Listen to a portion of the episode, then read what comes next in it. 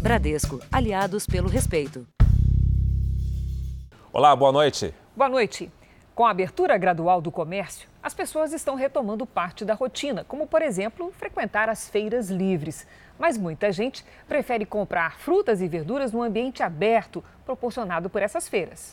Essa realmente é uma vantagem, mas é preciso olho aberto, porque nas feiras a vigilância sobre as regras sanitárias, como o uso de máscara, por exemplo, tende a ser menor. Aos 70 anos, Dona Linda já tomou as duas doses da vacina.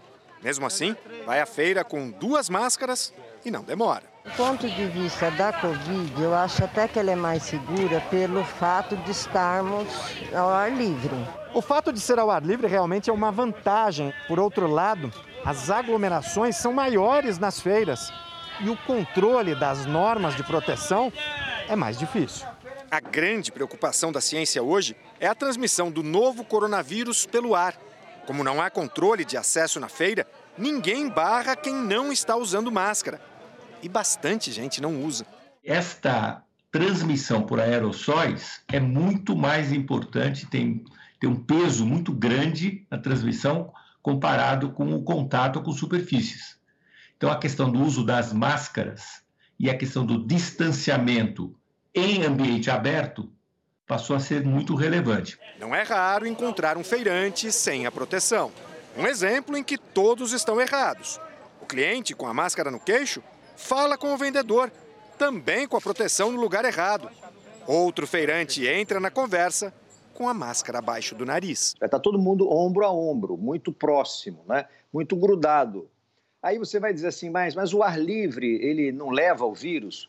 Não, não, porque na distância pequena, essas gotículas numa velocidade muito alta, elas rapidamente chegam é, no, na face da outra pessoa, entendeu? Independente de estar num espaço aberto. No estado de São Paulo, durante a pandemia, o consumo de alimentos não é permitido nas feiras.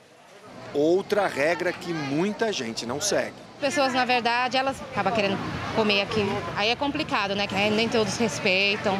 O cliente quer ficar na barraca, comer o produto e a gente não pode. Tem clientes que ficam até bravos. Em qualquer lugar, se todos seguirem as normas, os riscos caem bastante. O problema é que quem não usa máscara em locais públicos põe em risco não só a própria saúde, como a de quem está ao lado. O vírus está solto, tem que se proteger. Álcool e gel, máscara e a vacina quando estiver disponível. Veja agora outros destaques do dia. Anvisa discute importação de vacina russa. Ministério da Saúde diz que a falta da Coronavac para a segunda dose preocupa. Estados Unidos vão doar 60 milhões de doses de vacinas a outros países. Câmara Municipal do Rio abre processo de cassação contra o Dr. Jairinho. E o projeto que leva os desempregados às vagas de trabalho em uma das maiores comunidades de São Paulo.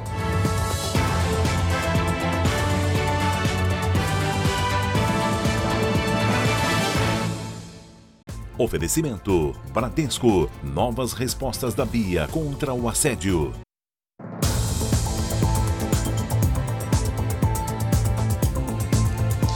Várias capitais começam a semana com flexibilização de medidas de isolamento no combate ao coronavírus. No Rio, por exemplo, as pessoas já podem voltar para a praia.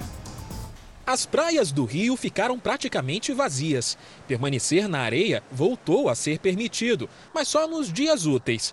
No fim de semana, não pode, para evitar aglomeração.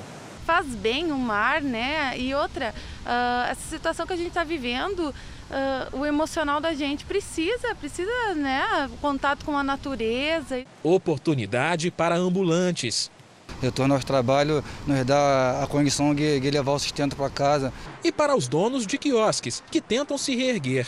Mas hoje, pelo visto, o mar ainda não está para peixe. As pessoas ainda não, não estão saindo para vir pelo menos para a praia, nesse exato momento. Não sei se por medo ou por falta de dinheiro. A abertura de parques e áreas de lazer foi liberada e o comércio pode funcionar até às 10 da noite. O decreto vai até o dia 3 de maio, quando os impactos dessa reabertura serão avaliados. A cidade do Rio já tem cerca de 253 mil casos da doença. E mais de 23 mil mortes. Em Pernambuco, o horário do comércio também foi ampliado e os ambulantes foram autorizados a voltar às praias de segunda a sexta-feira. Mas as regras de distanciamento continuam. Tem espaço, não tá aquele ambiente fechado com aglomeração. Para mim tá perfeito. Em Santa Catarina, a permanência em praias e parques passou a ser permitida durante a semana. No Ceará, a expectativa entre os ambulantes era grande pela volta do movimento nas praias, mas não dava para esperar muito em uma segunda-feira. Em termos de faturamento, a barraca de praia hoje representa, em baixa segundo a SERS, representa 20% do faturamento total. é pouco, mas 20% é muito melhor do que nada, que a gente estava sem nada. Agora, o mau exemplo. O fim de semana voltou a registrar cenas de desrespeito às medidas sanitárias. Em Belém, bares e restaurantes foram fechados. Música, dança, muita gente aglomerada. Policiais de Belém encontraram a mesma cena em sete lugares diferentes. De janeiro para cá, mais de mil bares da região já foram fechados. Em São Paulo, uma rua lotada é a sede de um baile funk na comunidade de Heliópolis. Esse grupo chegou de ônibus. Muitos jovens circulam sem máscara próximos uns dos outros. Só que esse evento não teve interferência da polícia. O batalhão diz não ter recebido nenhum chamado para ir ao local. A semana também começou com o retorno de muitas escolas do país. Mas é necessário respeitar as medidas exigidas pelos decretos de cada cidade para evitar os riscos de contaminação. De cada 10 escolas, oito reabriram no primeiro dia de volta às aulas para crianças de até 5 anos na rede particular em Belo Horizonte, que ficou fechada por mais de um ano. Agora, 30 mil alunos poderão retornar às salas de aula. A pia para poder lavar as mãos está próximo deles. Os professores já sabem, já estão preparados como fazer com eles. É, vai para o parquinho, voltou, lavou as mãos, higienizou com álcool. Além das medidas de prevenção, as escolas também estão obrigadas a obedecer a um rodízio de alunos para evitar aglomeração. Metade da turma num dia, a outra metade no outro. A presença não é obrigatória. Quem não comparecer pode ter acesso ao mesmo conteúdo dado em sala pela internet. A Ana Amélia vai ficar em casa. Só o Antônio, de 3 anos, vai sair para a aula presencial. Vamos deixá-lo ir na escola, ver como que a escola está comportando, se ela está colocando em prática tudo o que ela falou.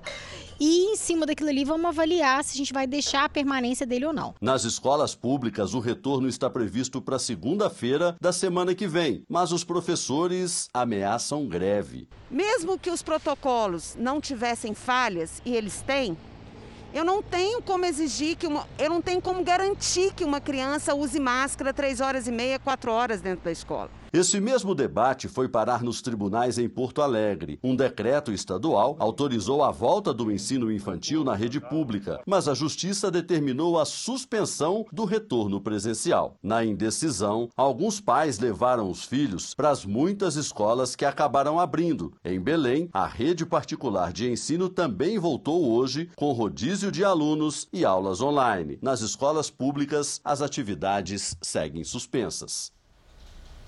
Para a vacinação prosseguir, cidades do litoral de São Paulo precisam, nesse momento, pelo menos 6 mil doses. Os municípios sofrem para calcular o número exato, porque muitos turistas e novos moradores procuram a região para se vacinarem. Seu José tem 64 anos e achou que seria vacinado hoje. Tomar vacina do Covid. Conseguiu? Não. Por quê?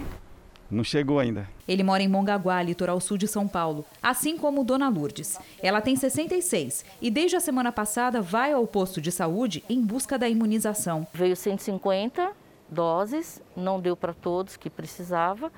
E eu vou todo dia no posto, não tenho uma resposta, porque não sabe quando vai chegar. Dona Lourdes e o marido são moradores recentes na cidade. Eles tinham residência em São Paulo até o fim do ano passado. Chegaram ao litoral em busca de uma vida mais tranquila durante a pandemia. Além desses novos habitantes, outros moradores da capital, que têm casa na praia, também buscam a vacinação aqui, o que dificulta ainda mais a programação da quantidade exata necessária para esses locais. Tem casa aqui, tem comprovante de endereço daqui. Então eles não estão na nossa demanda comum e isso é um fator que dá essa diferença, que destoa essa balança. Esse problema não é exclusivo de Mongaguá. Itanhaém, Peruíbe e Praia Grande, outras cidades aqui do litoral sul de São Paulo, também confirmam atraso no calendário de vacinação. O déficit nos quatro municípios é de pelo menos 6 mil doses. Em Bertioga, litoral norte, fila e mais reclamação. Dona Maria já foi várias vezes ao posto de saúde. A defasagem lá, segundo a prefeitura, é de 30%. Retornei hoje, sete e meia da manhã. Quando eu cheguei lá, a fila estava enorme. É, um monte de gente esperando na mesma situação que a minha. Vamos às respostas dos municípios. Praia Grande aguarda o envio de doses para continuar a vacinação. Itanhaém espera receber novas doses hoje. Peruíbe tenta se organizar para suprir uma defasagem de 3 mil doses. Mongaguá disponibiliza cadastro para que as, as pessoas que não conseguiram se imunizar.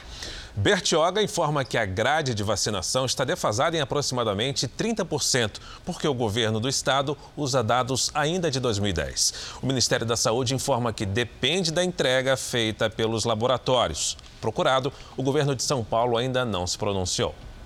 O ministro da Saúde, Marcelo Queiroga, confirmou no Senado que a falta de vacinas para a aplicação da segunda dose da Coronavac é sim motivo de preocupação. Logo no início da audiência, o ministro da Saúde foi cobrado pelo relator sobre o ritmo da vacinação. Vossa Excelência estabeleceu a meta de vacinar pelo menos um milhão de brasileiros por dia, o que permitiria cumprir o prazo estabelecido no plano. Depois disso, assistimos a uma aceleração da imunização que não durou mais do que alguns dias. Voltamos rapidamente aos patamares anteriores de cerca de 300 mil brasileiros vacinados por dia. O ministro respondeu que não houve redução na meta de vacinação. Em nenhum momento o ministério reduziu metas de vacinação. O que nós fizemos foi retirar do calendário anteriormente é, colocado aquelas vacinas que estavam sem aprovação da Anvisa. Então, havia lá uma previsão de 20 milhões de doses da vacina Covaxin, que não obteve é, o registro da Anvisa ainda. E nós retiramos, porque fica criando uma falsa expectativa na população brasileira. Se a vacina for autorizada pela Anvisa, nós vamos novamente colocá-la no calendário e, por óbvio, a vacinação vai caminhar é, mais célere. Ainda durante a audiência, Queiroga admitiu a dificuldade que o Ministério da Saúde enfrenta no fornecimento de vacinas para a aplicação da segunda dose da Coronavac. Nas últimas semanas, municípios de Alagoas, Pernambuco, Rio Grande do Norte, São Paulo, Amapá e Paraíba limitaram ou até mesmo suspenderam a imunização por falta de doses para a segunda aplicação. Na Paraíba, por exemplo, terra do ministro, a justiça determinou a aplicação da segunda dose, logo depois de uma ação do Ministério Público. Outra questão que há em relação à nossa vacinação e que tem é, nos causado certa preocupação é, é, a Coronavac, a, a, segunda dose. Tem sido é, um pedido é, de governadores, de prefeitos, porque se os senhores lembram, há cerca de um mês atrás, se liberou as segundas doses para que se, se aplicassem. E agora, em face do retardo de insumo vindo da China para o Butantan, aí há uma dificuldade com essa segunda dose. O Instituto Butantan diz que já entregou 41 milhões de doses da Coronavac e um novo lote com mais 5 milhões de vacinas será entregue a partir de 3 de maio. Já o Itamaraty informa que enviou a questão da falta de insumos para a área técnica. Jornal da Record traz agora os números que permitem que você acompanhe a evolução da pandemia no Brasil com dados oficiais do Ministério da Saúde. O país tem mais de 14 milhões 369 mil casos da Covid-19. São quase 392 mil mortos. Foram 1.139 registros de mortes nas últimas 24 horas. Também entre ontem e hoje, 69 mil pessoas se recuperaram. No total, já são mais de 12 milhões 879 mil pacientes curados e 1 milhão e 98 mil seguem em acompanhamento. O número de alunos em homeschooling, como é chamado o ensino em casa por conta própria, dobrou por causa da pandemia. Em São Paulo, uma jovem entrou na justiça porque foi impedida de se matricular em uma universidade pública, mesmo tendo sido aprovada no processo seletivo. O quarto virou sala de aula na casa da Elisa muito antes da pandemia. Há quase três anos, ela trocou a escola tradicional pelo ensino domiciliar. Eu queria aprender outras coisas. Eu, eu, eu sabia que eu conseguia aprender a matéria da escola é, melhor e mais rápido sozinha. E eu queria usar o resto do tempo que eu ia ganhar estudando sozinha para aprender uh, matérias diversas e atividades diversas, como artes marciais, música, uh, justiça, né, cursos de ética. No chamado homeschooling, educação em casa, numa tradução livre, os pais são responsáveis pelo desenvolvimento pedagógico dos filhos. Para os críticos, o método impede a socialização dos alunos, mas a Associação Nacional de Educação Domiciliar contesta a alegação. Os estudantes de educação domiciliar, eles vão a praças, parques, museus, bibliotecas, eles têm primos, têm amigos, têm vizinhos, têm parentes, eles brincam como qualquer criança. Não há nenhum tipo de prejuízo em relação à socialização. Mesmo sem frequentar a escola, a Elisa fez a prova do SISU o Sistema de Seleção Unificada e conquistou o quinto lugar no curso de Engenharia da USP, um dos mais concorridos do Brasil. Apesar da nota alta, estudante não consegue se matricular aqui na Universidade de São Paulo porque não tem histórico escolar e nem diploma aprovado pelo Ministério da Educação. O homeschooling não é aceito no Brasil, mas é regulamentado em 64 países do mundo, entre eles França, Itália, Reino Unido, Canadá e Estados Unidos. Universidades americanas aceitam inclusive alunos de homeschooling brasileiros, como a Ana Júlia. Ela nunca pisou numa escola e foi aprovada por duas instituições da Califórnia para estudar administração. O histórico escolar é feito aqui em casa mesmo, então eu tenho todo o histórico, mas não é válido aqui no Brasil, né? É válido só lá nos Estados Unidos, porque lá é tudo regularizado. A estimativa da Associação Nacional de Educação Domiciliar é que mais de 40 mil estudantes estejam em homeschooling no Brasil. No mês passado, o projeto de regulamentação, que estava parado desde dezembro de 2019, avançou na Câmara dos Deputados. O governo espera que seja aprovado ainda nesse semestre. Enquanto isso, a Elisa tenta na justiça o direito de cursar a universidade em que foi aprovada em uma das melhores colocações. Eu me sinto injustiçada. Eu tento dar o meu melhor, eu tento uh, alcançar novas alturas e toda vez eu sou barrada por alguma coisa. Então parece que eu nunca saio do lugar e que, assim, que aqui no Brasil você não pode é, tentar ir além do que querem que você vá. Veja ainda hoje, a Justiça Federal proíbe o senador Renan Calheiros de assumir relatoria da CPI. E também, projeto em comunidade de São Paulo ajuda quem procura emprego no período da pandemia.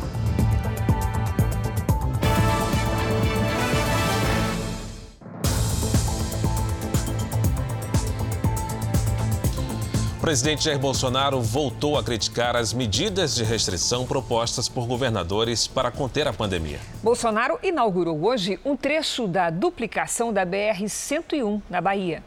A comitiva chegou a Conceição do Jacuípe pouco antes das 11h30 da manhã.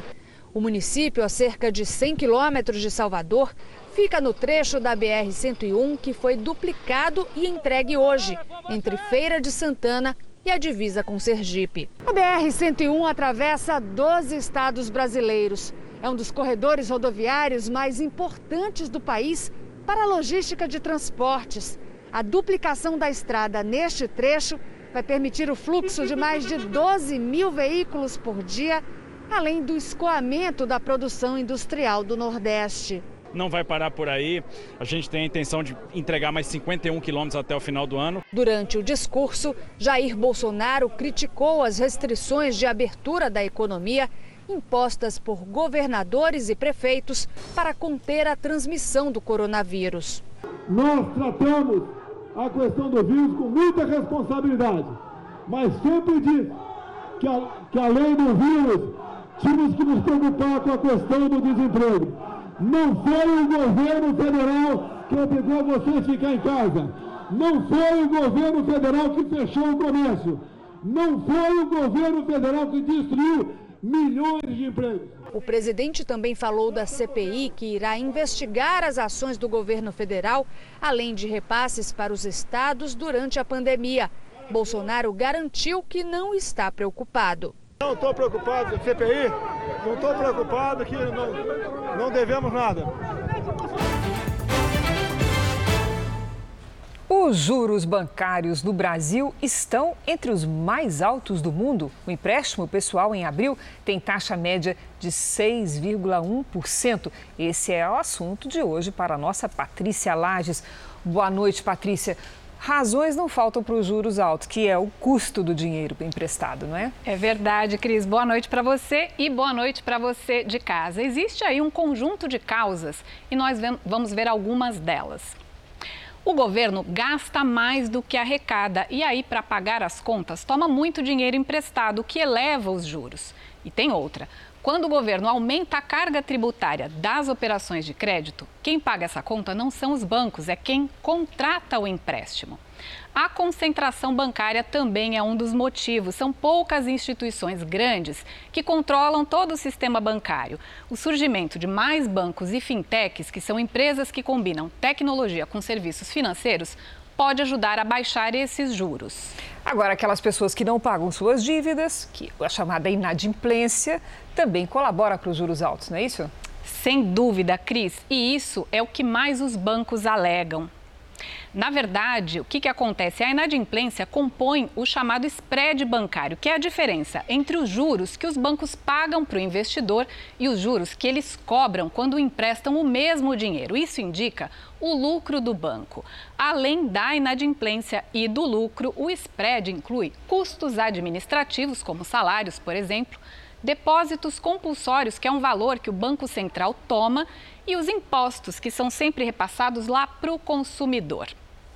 Para concluir, quem precisa de um empréstimo deve pesquisar muito e fazer as contas, porque pode sair bem caro, né, Cris? Pensar dez vezes, né, Patrícia? Verdade. Obrigada. Veja a seguir: Câmara de Vereadores do Rio de Janeiro decide abrir processo de cassação de doutor Jairinho. E também, pessoas que estavam sem emprego voltam ao mercado de trabalho com a ajuda de um projeto numa das maiores comunidades de São Paulo.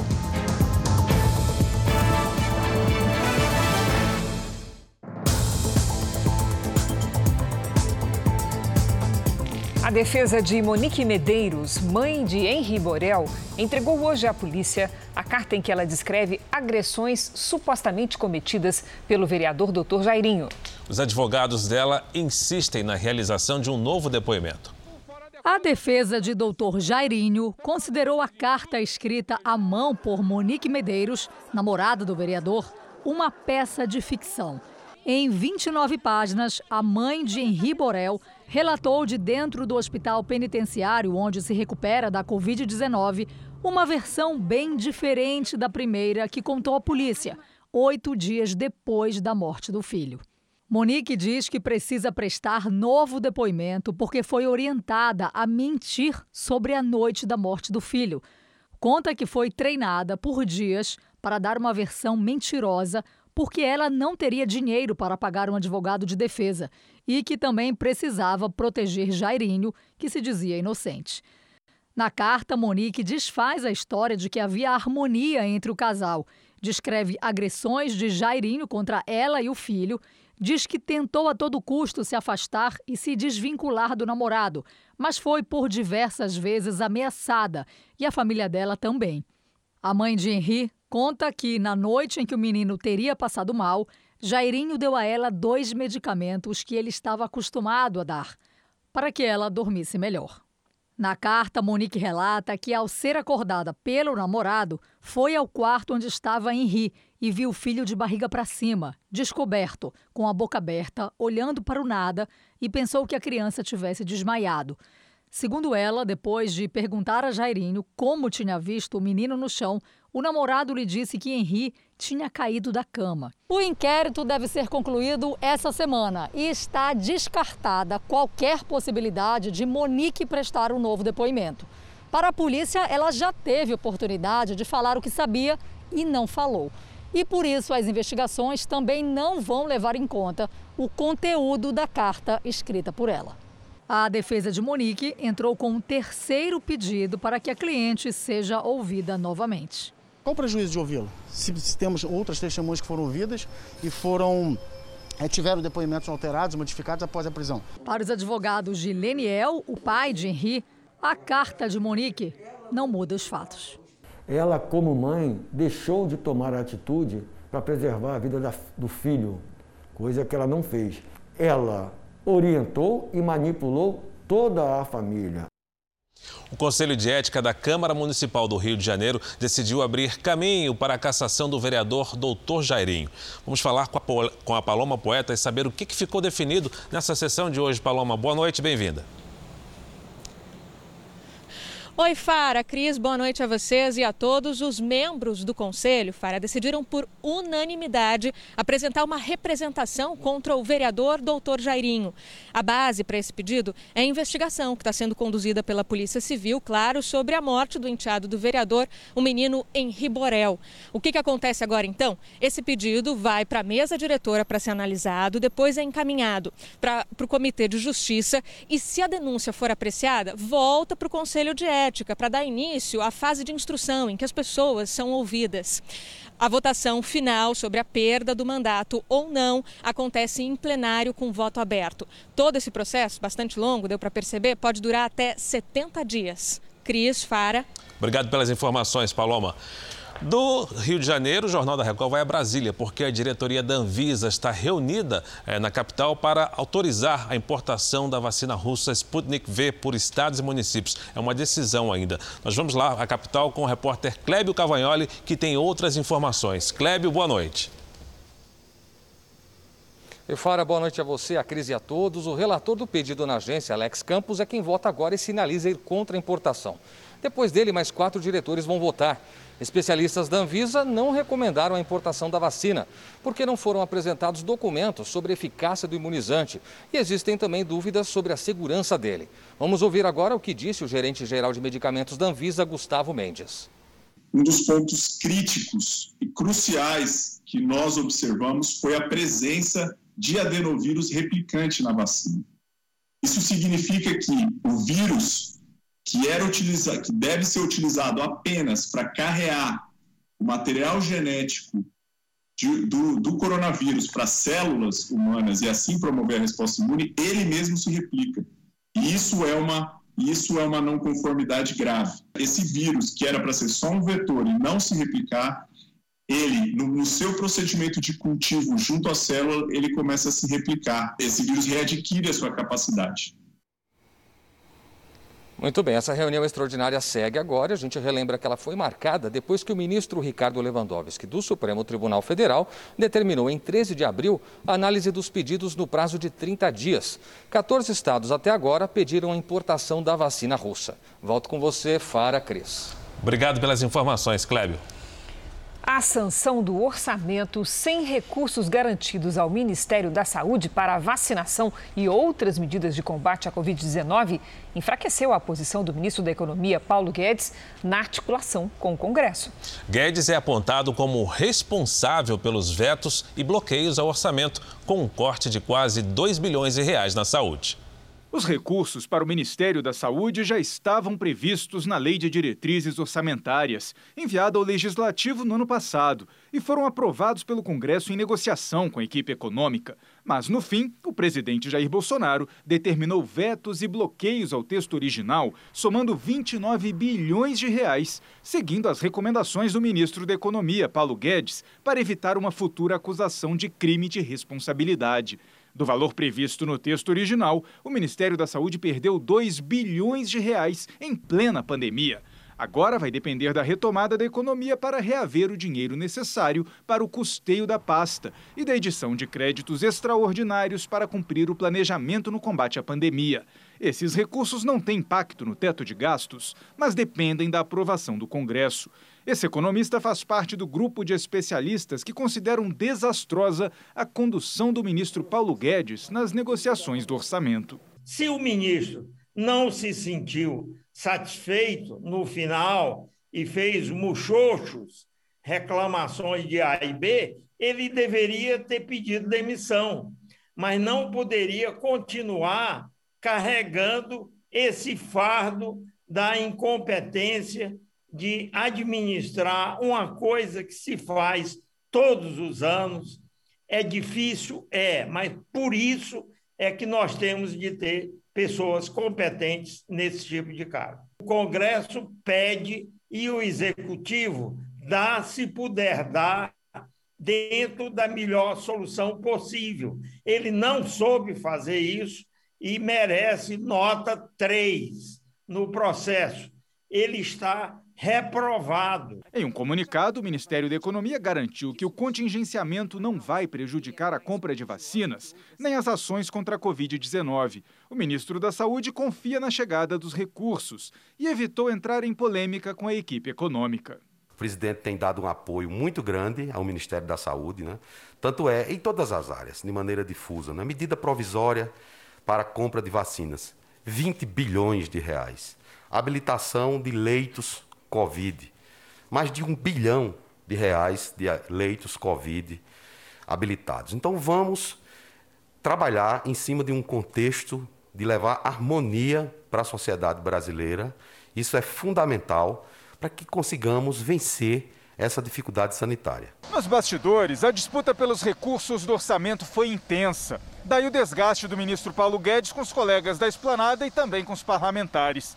Só no caso do Ministério da Saúde, a pasta havia pedido mais de 15 bilhões de reais em créditos extraordinários, mas depois de negociar com a equipe econômica, ficou com 2 bilhões e 700 milhões, apenas para os gastos mais urgentes você deixe de fazer uma despesa que possa parecer supérflua, tudo bem, mas saúde, nesse momento que nós vivemos, devia ser um monstro sagrado dentro da gestão pública. No final, a alta cúpula do governo acabará sendo responsabilizada por esse tipo de erro à medida que as consequências acontecerem e nós verificarmos os efeitos danosos sobre a nossa população. Olha, ainda sobre esse assunto tem mais problema. Os cortes no orçamento de 2021 podem causar demissões em massa em um dos setores que mais empregam a construção civil. As empresas ficaram apenas com 15% do dinheiro que banca a primeira fase do programa Casa Verde Amarela de moradias populares. Com isso, 250 mil empregos diretos correm risco. Dirigentes desse setor alegam que, de, alegam que a quebra de contrato ocorreu e esperam um projeto de lei para sanar esse problema. Eu conversei com alguns desses dirigentes, eles me asseguraram que as demissões foram informadas ao Palácio do Planalto e aos ministérios ligados ao programa. O presidente da Câmara quer aprovar ainda este ano parte da reforma tributária. Arthur Lira se reuniu agora há pouco com o ministro da Economia, Paulo Guedes, e o Tiago Nolasco tem outras informações. Vai explicar para a gente se houve alguma decisão prática nesse encontro. Tiago, boa noite. Oi, Fara, boa noite para você, para a Cris e para todos. Arthur Lira e Paulo Guedes assinaram um ofício que será entregue ao relator da reforma tributária na Câmara, deputado Agnaldo Ribeiro. É, esse documento dá um prazo até o dia 3 de maio para o parlamentar apresentar o relatório da reforma tributária. A ideia é votar primeiro os trechos que têm consenso da reforma tributária e deixar os temas mais polêmicos para depois. O presidente da Câmara acredita que é possível aprovar partes da proposta ainda este ano.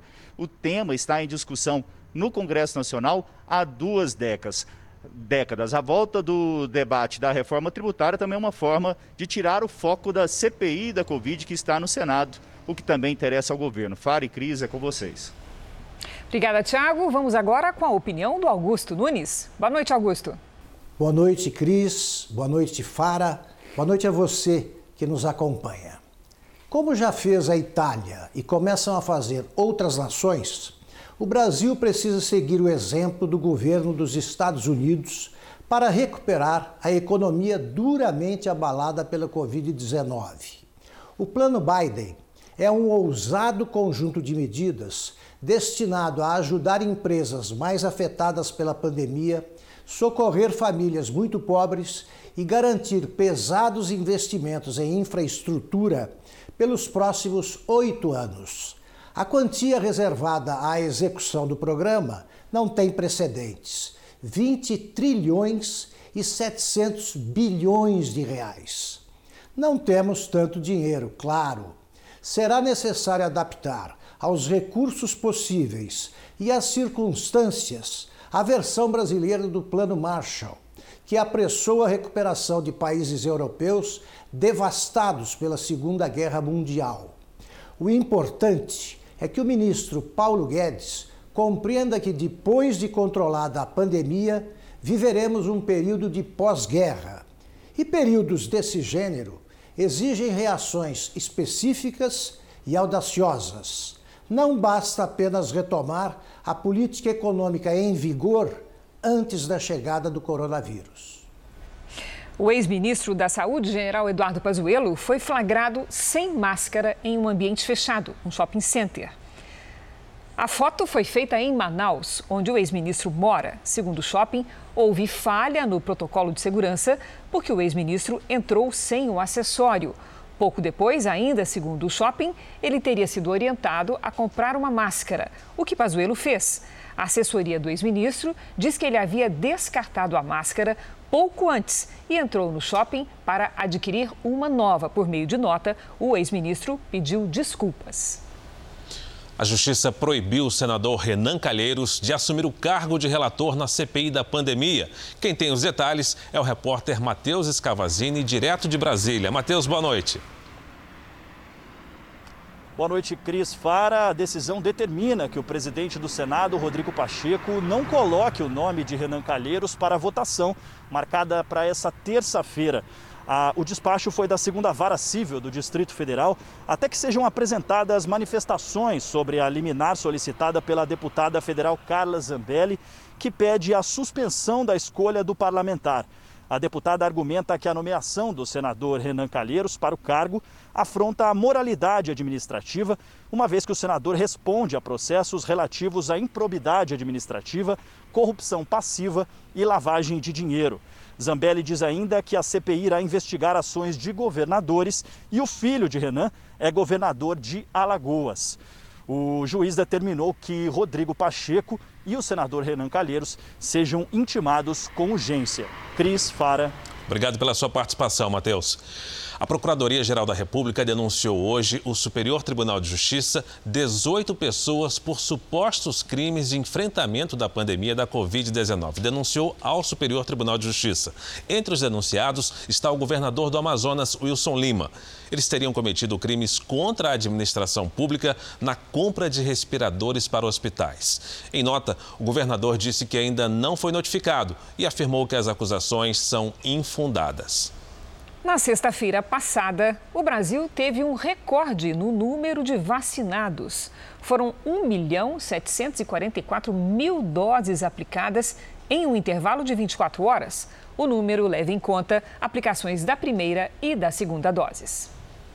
Nós vamos ver agora como é que está o andamento da vacinação em todo o país. Somadas as aplicações da primeira e da segunda dose, 936 mil pessoas receberam a vacina contra o coronavírus nas últimas 24 horas no Brasil. Hoje, o país chegou à marca de 29 milhões 488 mil vacinados com a primeira dose. Outros 13 milhões de brasileiros já complementaram a imunização com a segunda dose. São Paulo superou a marca dos 7 milhões e 81 mil vacinados, o que significa a imunização de 15,3% dos moradores do estado. O Rio Grande do Sul teve que suspender a aplicação da segunda dose da Coronavac em várias cidades por falta do imunizante. Mesmo assim, o estado segue no topo com a aplicação de 2 milhões e 70 mil doses, o que representa mais de 18% dos gaúchos imunizados. No Nordeste, a aplicação da segunda dose da Coronavac também foi suspensa em Maceió, capital de Alagoas. Até agora, 437.948 pessoas foram imunizadas com a primeira dose no estado. O Amapá, que por enquanto vacinou menos de 10% da população, com 82.816 doses aplicadas, ainda espera a entrega de um novo lote de vacinas para retomar a aplicação da segunda dose da Coronavac na capital Macapá. No portal r7.com, você pode acompanhar a situação de todos os estados no nosso mapa interativo. O jogador Gabigol vai ter que pagar 110 mil reais após ser flagrado em um cassino clandestino em São Paulo no mês passado. O acordo foi feito hoje em audiência virtual com o Tribunal de Justiça de São Paulo. A multa de 100 salários mínimos será paga ao Fundo da Criança e do Adolescente. Em troca, o jogador do Flamengo não cumprirá a pena prevista para o crime de infração sanitária, que vai de um mês a um ano de detenção. Os Estados Unidos vão doar 60 milhões de doses da vacina AstraZeneca Oxford para outros países. O destino ainda não foi anunciado, mas a entrega só deve acontecer depois que as autoridades norte-americanas de saúde aprovarem o uso do imunizante. A Casa Branca disse em março que doaria 4 milhões de doses para o México e o Canadá. O maior acidente nuclear da história completa hoje 35 anos. Em abril de 1986, um reator explodiu em Chernobyl, na Ucrânia, liberando grande quantidade de radiação na atmosfera. Hoje a região abriga uma cidade fantasma e um ponto turístico. As velas iluminaram a madrugada na cidade construída para abrigar os moradores que tiveram de deixar Chernobyl depois do desastre. Há exatos 35 anos, nas primeiras horas do dia 26 de abril, uma explosão tomou o céu da cidade e uma nuvem radioativa se espalhou por grande parte da Europa. As homenagens aos que morreram no desastre aconteceram em diferentes pontos da Ucrânia e também na Rússia. Os 31 mortos, número oficial do governo, e as incontáveis vítimas dos efeitos da radiação foram lembrados. Durante 10 dias após a explosão, o combustível nuclear queimou e liberou na atmosfera elementos radioativos que atingiram 75% da Europa.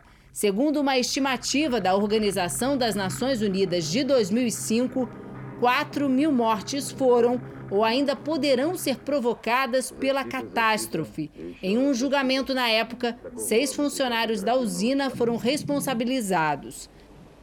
A explosão na central de Chernobyl e suas consequências transformaram o mundo, afirmou hoje o presidente da Ucrânia. Autoridades do país não querem mais que o local seja conhecido como zona de exclusão, mas sim que a usina e todo o entorno se tornem patrimônio mundial da Unesco. A cidade fantasma se tornou um ponto turístico e recebe cerca de 100 mil visitantes por ano. A nossa equipe esteve em Chernobyl antes da pandemia, em julho de 2019.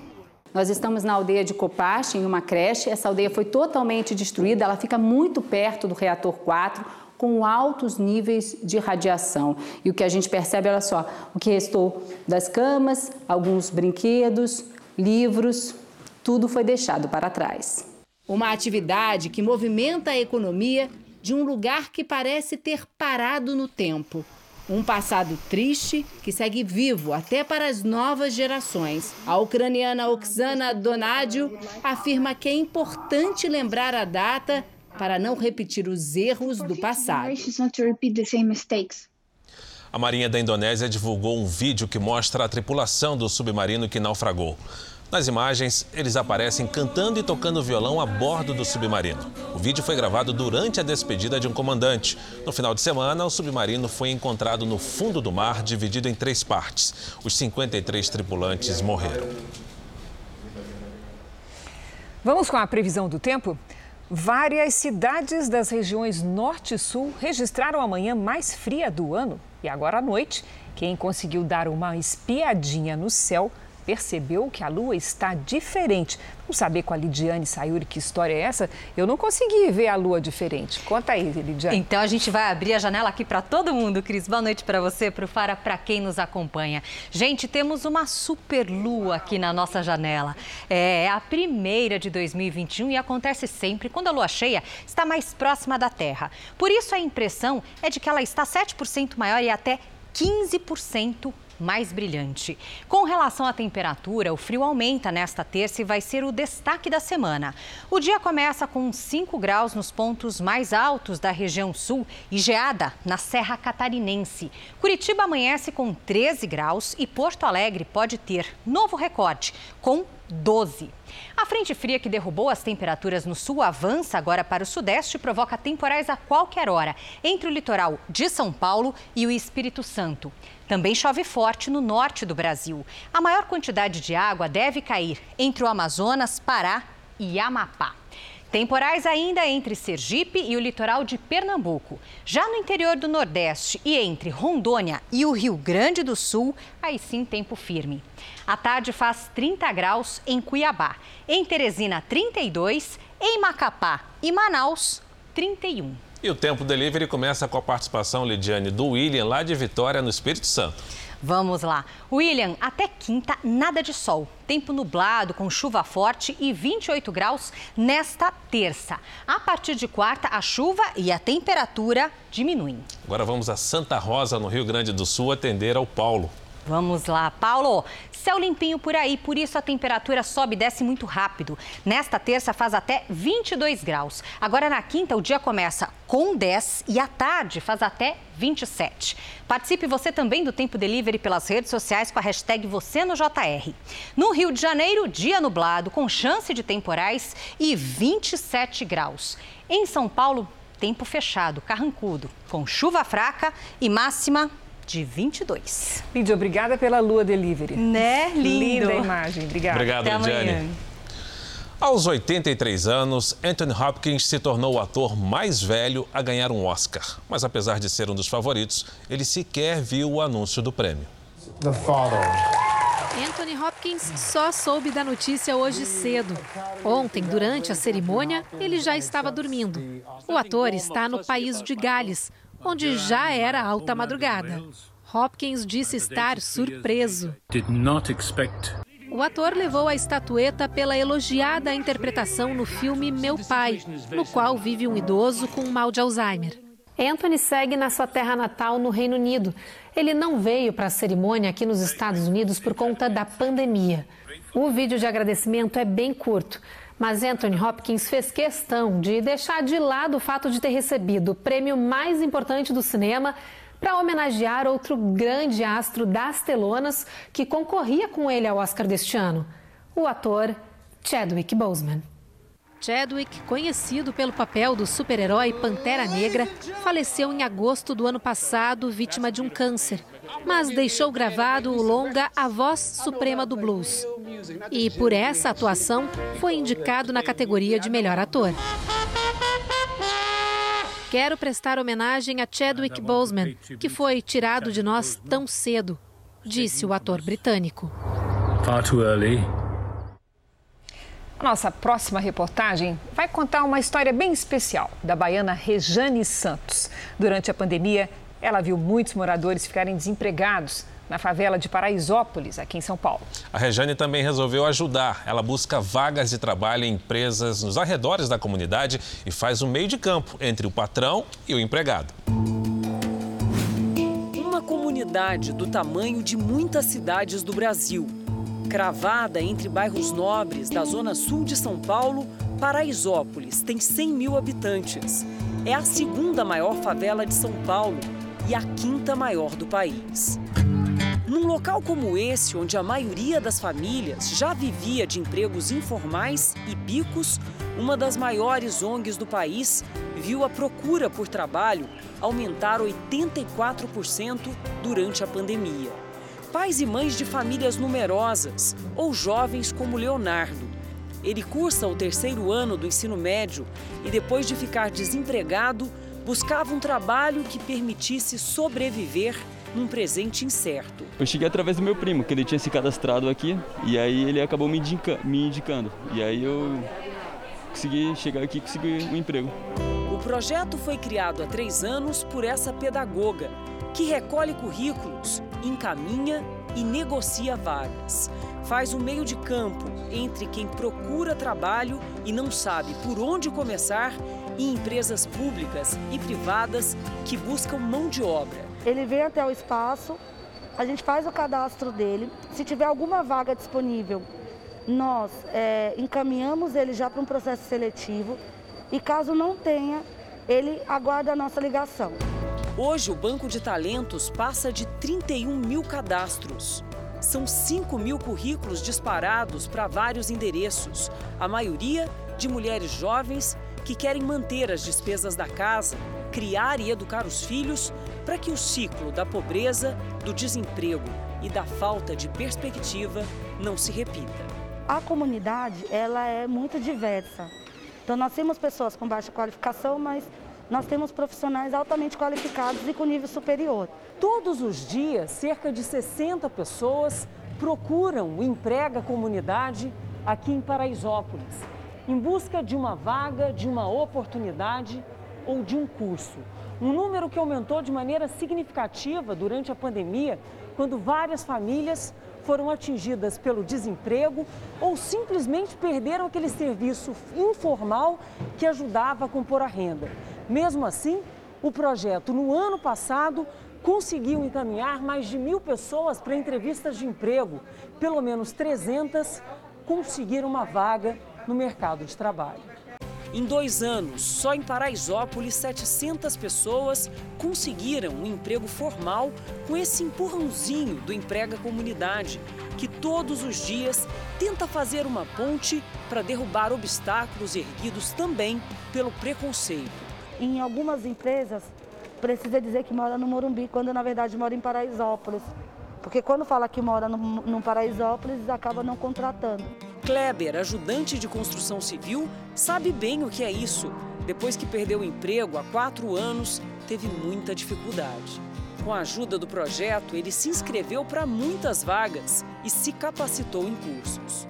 Aqui eu fiz o curso de porteiro e controlador de acesso. Quanto mais qualificado no mercado de trabalho, as opções vão aparecer mais. Eu sempre quero poder dar o melhor para os meus filhos, sabe?